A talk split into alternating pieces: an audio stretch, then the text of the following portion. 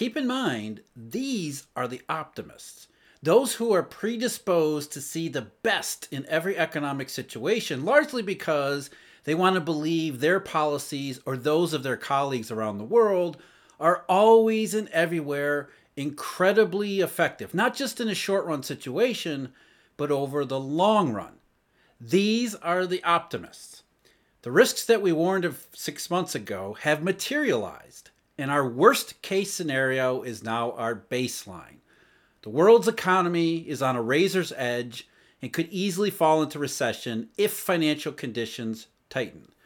That was from Ayhan Kose, who is the World Bank's economist who is responsible for the overall report, the Global Economic Prospects report put together by the World Bank, that the semi-annual compendium of statistics about all sorts of economies all over the world released just today. what that report shows is that economists like Mr. Kose are finally seeing the ver- not just the risks to the economy, the, the fact that the economy around the world over the second half of t- last year, 2022, really fell off. And that's really what's important here. When even the the optimists are ready to throw in the towel, they haven't just yet, but even when the optimists understand that they're they need to get the towel up off the floor and ready to toss it, that's when you know you're already in trouble because they are the last people to figure these things out. We'll go through their numbers today and I'll show you exactly what I mean, both in terms of how much trouble we're in and why they're always the last to figure out what did everybody get so very wrong. We'll get all, we'll go through all of that in just a minute, but first, I'm Jeff. This is Eurodollar University. As always, thank you very much for joining me. I really appreciate it. If you're interested, we have Eurodollar University memberships where we get into the real big, big time details, historical deep dives, all that stuff, exclusive video content at the Eurodollar University med- member- website memberships, as well as research subscriptions, of course, daily briefing I do as a bundle with Markets Insider Pro, the other guys over there, as well as our own deep dive analysis, a research subscription for that, all the information about all three of those products on our website at eurodollar.university. Back in May of 2021, a fellow by the name of Warren Buffett, you may have heard of him, he made a pronouncement about the economy that, of course, got headlines all over the world. He said the economy was red hot. Now, Mr. Buffett, being Mr. Buffett, and of course, I don't know the guy, but he, as being a public figure for as long as he has, he was a little more nuanced than that, lost in the hysteria over his red hot economy pronouncement. Remember, this is May 2021. CPIs were just about to get going, they hadn't really been released yet. So it fit with the mainstream narrative of that period of time. But what he said was, what he actually said was, I think this was a, a Berkshire Hathaway uh, shareholder meeting. Right now, business really is very good in a great many segments of the economy. It's almost a buying frenzy. This has been a very unusual recession. Everybody focused on the red heart part, uh, the red hot part, very good in a great many segments of the economy, without you know, considering very unusual recession. And what made it unusual was, of course, the pandemic, starting with that, but also government intervention as well as the supply shock. And many people interpreted the supply shock effect, along with government intervention, as genuine red hot recovery inflation. That everything that happened over the balance of 2021 into 2022 was the red hot part that Buffett was talking about, rather than very unusual recession. Now, the World Bank numbers that we just got today, they begin by those same assumptions. They they started out thinking, yes, 2021, governments did a lot of things, and governments do only good things. That's what the econometric models that they employ always assume. If a government intervenes, it's going to have a multiplier greater than one, which means it has lasting impacts. So the more the government does, the better it gets. Think about Larry Summers, what he was warning about in early 2021, too. Governments were in danger of doing too much They had created this monster of an awesome economy that would lead to the consumer prices that eventually everybody else saw. But what if those consumer prices were not because the economy was red hot? It was simply suffering the transitory effects of a one time case, a very unusual recession. Then the results would eventually be very different from what the what was assumed to be this red hot economy leading into a 70s style inflation, which is not even that's not even inflation anyway. So a lot of these mistakes got pushed out everywhere, including these econometric models that are employed by places like the World Bank, as well as the Federal Reserve or ECB, Bank of Japan, everywhere else. They always use, they all use the same models. They're all DSGE models of varying assumptions, but largely the same thing all over the place. So when you look at the World Bank's progression of estimates starting in the middle of 2021, the red hot economy, you can see that's exactly what the World Bank was expecting. If the World Bank was expecting that, you can bet, you better believe that everybody else was because again, they use all the same models. So for 2022, going all the way back to the June 2020 June 21 uh, uh, World Bank Global Economic Prospects release, so this is middle of 2021 red hot economy. They thought in 2022 world GDP would be 4.3%, which is pretty good given the lackluster performance of the pre- of the previous decade. 4.3% sounded terrific, especially following the big jump in 2021, which again was assumed to be part of a lasting effect of all of these stimulus policy.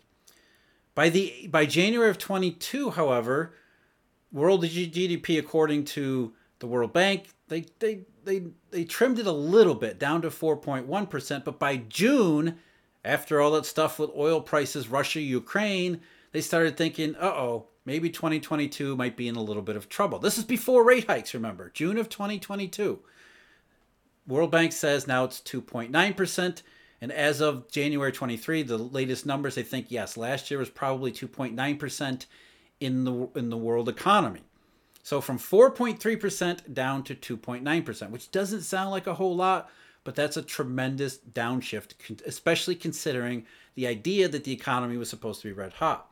But in 2023, so the year that we're entering, the World Bank thought way back in 21 this year's GDP would be 3.1%. They actually raised that a touch in the uh, the middle of, uh, at the at the start of 2022 to 3.2 and then in the middle of last year while they were saying uh-oh something's wrong with 2022 they were still relatively optimistic about 2023 even though Federal Reserve ECB rate hikes and everything else got going which tells you they don't really understand the nuances of the economic situation or what's really going on because in June, the last uh, economic update before this current one, they thought G- GDP would be 3.0%. What do they think GDP this year will be across the world? 1.7%. So for the World Bank and its economists and its econometric, econometric models, something big changed in the second half of last year, which is, of course, everything that we've been talking about. Even just to put a little they even they even reduced the estimates uh, for 2024 by three tenths of a percent down to 2.7 so the idea that the economy is in a bad place or as the economist said what did he say um, the economy is on a razor's edge and could easily fall into recession they are behind developments in the economy for the United States, there, there are measures for the United States. Going back again to June 2021, Warren Buffett, red hot economy or was it the unusual? They thought GDP in last year would be 4.2%. Again, continuing the robust economy from 2021. Then by the end of uh, 2021 into January 2022, they thought, well, maybe instead of 4.2, it'll be down to 3.7. Then we get to June of last year after the technical recession, and they thought, well, GDP will bounce back in the second half in the United States. It'll still be 2.5%, which is relatively good, but now they think maybe it will only be 1.9%. So something changed in the US economy. The technical recession in the first part of the year, which wasn't really recession, but pronounced economic weakness that was not just from one off effects. And we see that in the World Bank's estimates for 2023. Again, middle of 2021, they thought the US would get back closer to its long run uh, potential, 2.3%. And then again, January 2022, they thought, well, maybe 2023 will even be better, 2.6%. And then by June, they're still thinking this year would be slightly better than the long run average of 2.4%. But now, January 2023, after everything that happened, everything consequential that happened in the second half of last year, these optimists are now expecting GDP in the United States for the full year of 23 to be just half a percent. Just half a percent. The US economy is in serious trouble. Europe.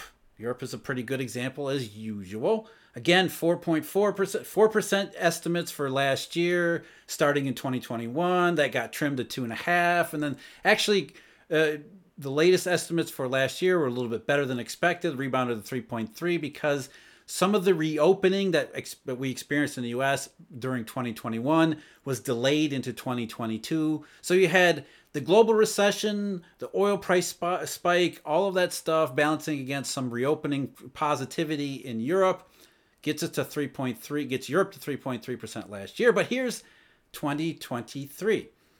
Back in June of 2021, red hot economy, they thought Europe would be closer above but closer to its potential 2.4, then 2.1 and then June of last year they're thinking oh 1.9 maybe this Russia stuff oil prices energy crisis maybe that's going to trim a little bit off of growth and then as of today zero for the entire year zero growth across Europe. And that's, again, this is optimists, the best case scenario.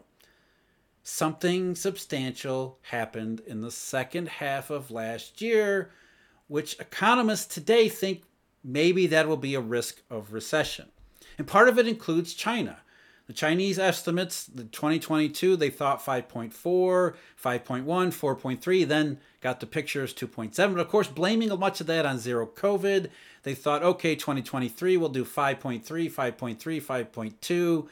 And now they're thinking, oh, maybe it'll only be 4.3. And remember, China, 4.3% GDP this year. For a country when not all that long ago, 7% GDP was thought the absolute floor. And then in 2018 and 2019, just thought, well, maybe 6% is a temporary deviation below the floor. And now we're just hoping, after a horrible year of 2.7%, maybe China can get back to the fours. The global economy is in serious trouble. And here, go back to the Global Economic Report one more time. Global growth has slowed to the extent that the global economy is perilously close to the falling into recession, defined as a contraction in annual global per capita, per capita income only three years after emerging from the pandemic induced recession of 2020. Again, Warren Buffett's warning. This has been a very unusual recession. What they're saying here is that this they can see risks of recession, which aren't really risks. We know what happened in the second half of 2020, 2022, which was all the bad things about 2021 being revealed as mistakes. It was never a red hot economy. So they're confused. They're highly confused. And you could see it in the trend of their estimates. They thought the economy would be resilient in the face of consumer price increases. They thought the economy would be relatively resilient in the face of the oil shock after Russia invaded Ukraine. They believed the economy was in a relatively good place. You heard Jay Powell say it all the time. The economy's good. We're just needed to slow down a little bit. Now they're seeing, they're recognizing maybe the economy wasn't in a good place. So much so, here we are three years after the massive 2020 recession, talking about another one another recession they thought was impossible. Given all of the government influence and government interference during that period, this should not be happening. Again, you see that in their estimates. So that simply raises the next question, which is why? For them, the answer is Jay Powell, Christine Lagarde. What changed for them in the second half of 2021? Well, it would be aggressive rate hikes. In fact, they even say it, say it in the uh, Global Economic Outlook. Very high inflation has triggered unexpectedly rapid and synchronous monetary policy tightening around the world to contain it, including across major advanced economies. Although this tightening, tightening has been necessary for price stability, it has contributed to a significant worsening of global financial conditions. no. Which is exerting a substantial drag on activity. No. See, they're saying that now because they can see the effects now. But as we've been saying all along, the economy shifted in June, not in January. Monetary policy is theorized to work on a lag. If there's economic weakness that even the optimists can see right now, it couldn't have been those rate hikes because it wasn't those rate hikes. Markets, uh, uh, understanding of the mechanics behind the supply shock, what the difference between inflation, inflation, and inflation is, all of these things had told you way back in May of 2021 when the headlines blared of Warren Buffett's statement about a red hot economy. He was actually more nuanced segments of the economy appeared to be red hot. Many other segments appeared to be anything but. It was an uneven rebound from a substantially devastating recession. And that's maybe the final point here is that what we're seeing today, what these optimists will see six months from now, that we see already today or saw six months ago, because the estimates that the, the World Bank released today are probably what they should have released six months ago back in June.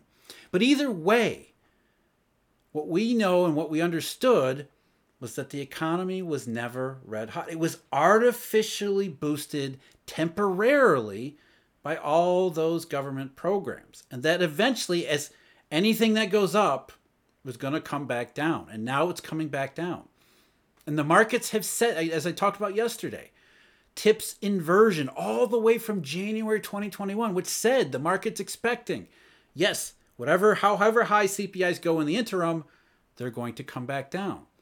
Yield curve inversion, Eurodollar futures inverted way back in December of 2021, long before any of this stuff, which warned the risks of recession were high and unusually high for an unusual set of circumstances. And then the Treasury yield curve, the German yield curve, all during this period when it's not rate hikes, but the natural progression of a supply shock, also constrained by all the missing money around the world. Where's China's 800 billion? Where's the other trillion in reserves?